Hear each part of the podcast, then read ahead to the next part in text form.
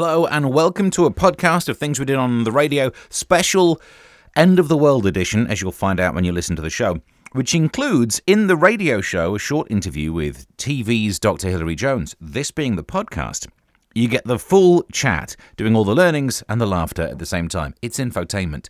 Um, but first, here's what we got up to on the radio show earlier today. Well, welcome along to a show that is. I've titled this one The End of the World Special. Sounds more like a going out of business sale, but it's not. Because some of the topics have coalesced. There are things in the news about um, viruses. Could they be the end of the world?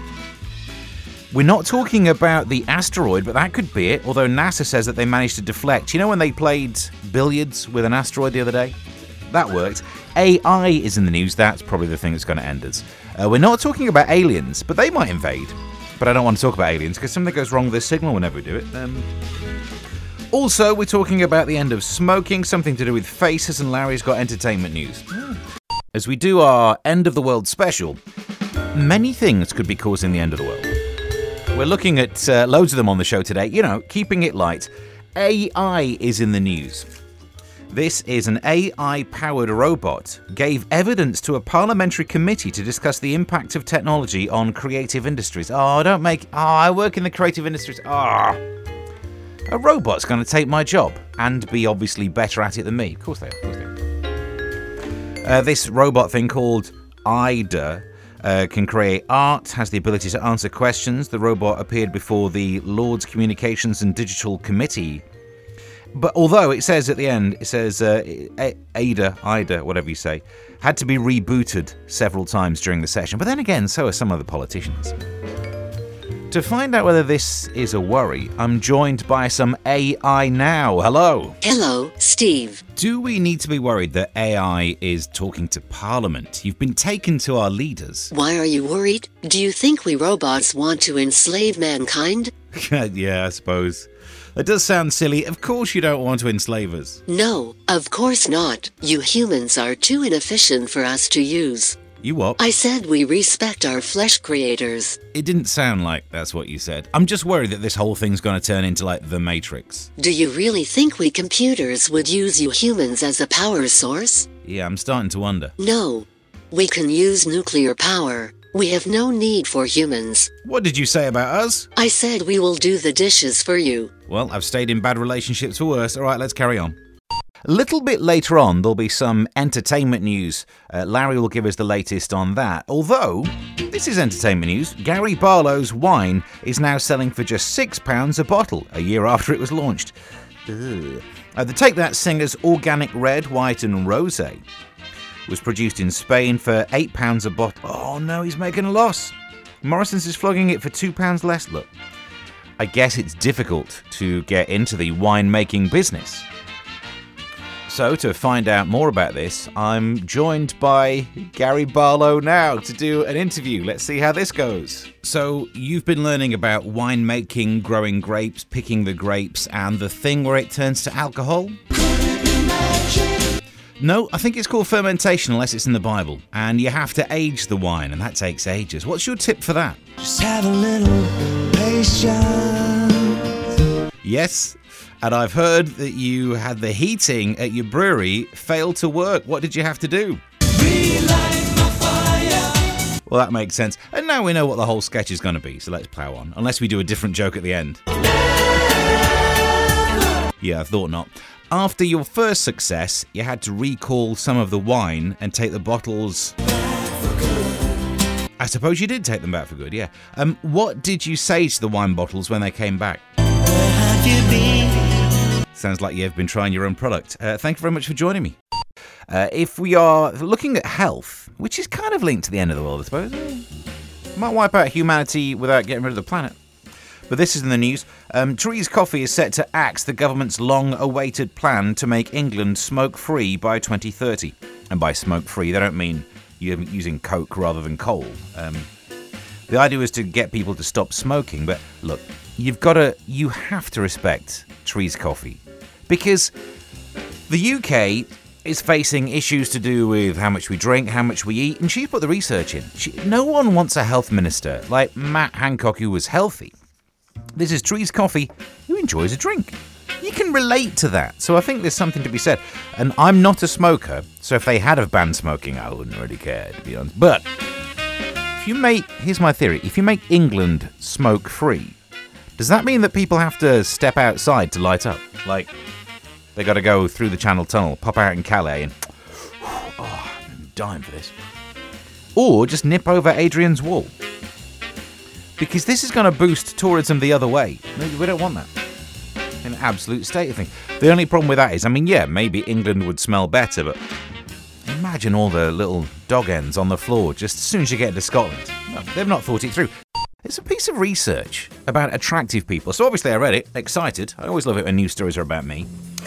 Killing Eve star Jodie Comer is mathematically the most beautiful woman in the world, according to high tech mapping. Eh? The 29 year old's eyes, eyebrows, nose, lips, chin. We know what a face is. Thanks for this newspaper. I'm aware of. I've seen faces before. Apparently, they are found to be 94.52% accurate under the golden ratio of beauty, which measures physical perfection. So her face, top of the list. Next down, we've got uh, Dune star Zendaya, 26. Um, the girlfriend of Spider Man, actor Tom Holland, was found to have 94.37% attractiveness. Bella Hadid, 26, has 94.35. Beyonce's on 92%. Just looking down the list to see where my face is. The um, no, no, not on that page. No, because if they've ranked all of the famous people's faces to see how attract. No, not on that page. Um, can you get the other page? I didn't bring them in. Can you get the other pages? Because I thought I'd be in the first. I mean, it's all to do with how symmetrical your face is, and I mean, it's not. All right, well, I'm not in the top half. Uh, can we bring in the? No, I didn't think we need them. Can we? Just, I'll, I'll keep looking through the pages to see where my face is. Um, to see where I score. Uh, meanwhile, we'll get back to the music. It's time 107.5. Is it not on that page? Is it not? Do you want shocking news story of the day?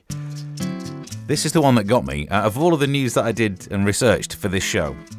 Most of us wake up feeling stressed. That's the not the shocking bit in this story. This is a piece of research that's been done.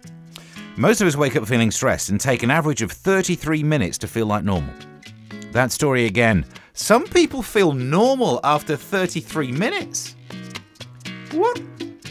The rest of the research says that brushing our teeth, breakfast, and a cup of coffee are the must do activities within the first 60 minutes to start to feel normal again. I do all of those things. No, I just go through the full day. Maybe, clearly, I'm doing it wrong. Entertainment news. For more on this subject, we're joined by a man who knows what he's talking about. It's Larry. Hello. Hey, Stevie. Larry, good to hear from you. What have you got for us? Ant and Dec both pulled out of the National Television Awards because of an illness. Well, of course they both pulled out. You can't have one without the other, unless it's in a courtroom. They were meant to be hosting it. Stephen Mulhern is stepping in to replace them. Ooh, only one fee instead of two. I think this might be a cost of living crisis story after all. Aren't you worried? Well, not really. Look, I'm sure they'll be fine. And if Ant and Dec stop going to the National Television Awards, they might stop winning it every year. And maybe, just maybe, I might get to win one for being on Late Night MASH. Do you know how many people would have to be sick before you win a TV award, Stevie? Do you know, I almost do, actually. During the pandemic, everyone else on Late Night MASH was nominated for a comedy award apart from me. In a pandemic. So, yeah, I've given up hope. Listen, thank you for joining me. We'll speak soon. Okay, toodles. Still looking through all the papers to try and find out where my face ranks in terms of attractiveness. I'm definitely not as attractive as Jodie Comer, but I've got to be more attractive than someone, haven't I? But I've not found it yet. We'll keep looking into that. In our End of the World special, viruses are back in the news. Twitter has been doing some interesting stuff with people arguing about vaccines again, and this is in the papers. Scented candles can apparently help sniff out COVID. The idea is that they can give you a heads up of spikes in cases. No smell reviews do indeed reflect the changes in COVID cases. So the idea is that if you have scented candles and you burn a scented candle and then you go, why are we burning a normal candle? Yeah. Seeing as we're not getting free testing these days, it's not a bad idea. And also, it's not a bad idea to burn candles because, as we said previously, previously on the show, this is why I'm not worried about blackouts. My other half buys scented candles all the time, and I've not noticed her burning any, which either means she doesn't or I need to get checked for COVID. So. But look, seeing as this is an end of the world situation, a show, not an actual situation, um, one of the things they've been talking about in the papers is a twindemic, which seems like far more fun. Like the two from Neighbours, nothing to do with them. It's a shame. Um, the twindemic has been talked about, and I thought let's stop messing around. On the way, we will be speaking to genuinely actual TV's Dr. Hilary Jones to find out if we need to be worried about the end of the world. Because what? Why make it up yourself, Steve, when you can speak to actual experts? And that's your podcast done and dusted. The, in terms of podcast extra material, there's which one has it gone? Um, shoppers are turning to wonky fruit and veg to cut soaring spending. That I realised we couldn't talk about that because the only angle I've got on it is I like the fact that shops are selling more wonky veg these days. You've got Tesco's Perfectly Imperfect and Morrison's Naturally Wonky, and a lot of them are shaped like genitalia, which I am all in favour of. Mainly, because uh, it doesn't matter that what shape the food's in; it's about the calories and the nutrition. But also, if more shops have veg shaped like rude bits, if ever I'm being chased into a shop, I could hide in a big pile of them. You know, I'd have to prep myself first a bit and just, you know. But anyway, the main podcast only material is to find out more about the whatever it was called, the Twindemic. I got to sit down and speak with TV's Dr. Hilary Jones. And well, he's a doctor and he's on TV. Two things that mean you're qualified. Here's the full interview. So, with this time of year, we start to worry about flu. But the thing is, that means we talk about vaccination. And norm- normally that would be a normal chit chat. But with what happened over the last couple of years, the discussion about vaccines seems to get a bit heated in my local, so I thought, don't just Google it, Steve. Get someone who knows. So I'm, it's a pleasure to be joined by Dr. Hilary Jones, a man who's an actual doctor and on TV, which these days both means you're qualified. Thank you very much for joining me. It's a pleasure, Steve. So, what should we be worried about? I'm presuming there's something to be worried about because the newspapers use the word twindemic, and that's sadly not a film on Channel 5. Absolutely right. Um, we, we, are concerned because winter is the time where we see most uh, flu um, infections uh, and uh, hospitalizations in high risk groups as a result of that. But also, we're seeing rising numbers of COVID cases again. Um, and this is because there's less social distancing, uh, because with colder weather, people are flocking uh, together in, in warmer environments with the windows closed and the heating on. Um, and, and, therefore, there's more uh, likelihood of a spread of respiratory viruses such as COVID and flu. And if we get both together, um, then that we would have um, people uh, suffering um, in in greater numbers and the NHS overburdened. And actually, this is something we've seen in the Southern Hemisphere already in their winter. They've seen more flu cases, um, 55,000 to be exact, um, in their winter. And what we don't want is to see that here. And vaccination is the best way of protecting people against it. Is Australia effectively our canary in the coal mine when it comes to these diseases? Absolutely. What happens there in their winter tends to follow here, um, which is logical. Uh, the weather changes. Um, they have uh, the same sort of sociability uh, as we do, and um, they have uh, been worried about a twindemic for a couple of years, and and and they have already rolled out their vaccination program, um, encouraging people to be co-administered in terms of vaccination with COVID and flu at the same time, which is a perfectly safe way of doing it and actually improves um, availability, reduces the, the, the number of staff needed to do um, vaccinations separately. So it makes absolute sense for people to, if they're eligible, to go and get their vaccines and to have them both together, a booster and the flu the flu jab. Are we taking this more seriously anyway? Because you know, previous previously in the world before COVID, people would say, "Ah, it's a bit of flu." And that's probably because they w- weren't actually talking about flu. But now, are we just a bit more genned up on these issues? Well, I think um, COVID certainly has focused the mind on respiratory viruses generally. Um, there was a, a, great fear of it two years ago, and, and, that fear has calmed a little bit. We've, we've got protection uh, to a greater extent now. However, it's it has, as you say, focused the mind on on these on these things, and we will probably see more pandemics in the future. Having said that, um, you're quite right that a lot of people attribute their heavy colds to the flu um, inappropriately. Most people will only get true flu once or twice in their lifetime uh, if they're unlucky. Um, and, and, most people will have four or five colds every year. Now, there's a big difference between a cold and the flu. Flu is potentially a much more serious condition, which for the elderly particularly those people with um, reduced immunity, aged over 65 certainly, but even 50, immunity starts to wane. And for those people with pre-existing conditions, flu can be a life-threatening condition. Um, and we want to avoid as, as much hospitalization and, and suffering as possible. And the best protection you can have is the flu vaccine. So we are encouraging people at the moment to take up the offer of a free NHS vaccine and get it done.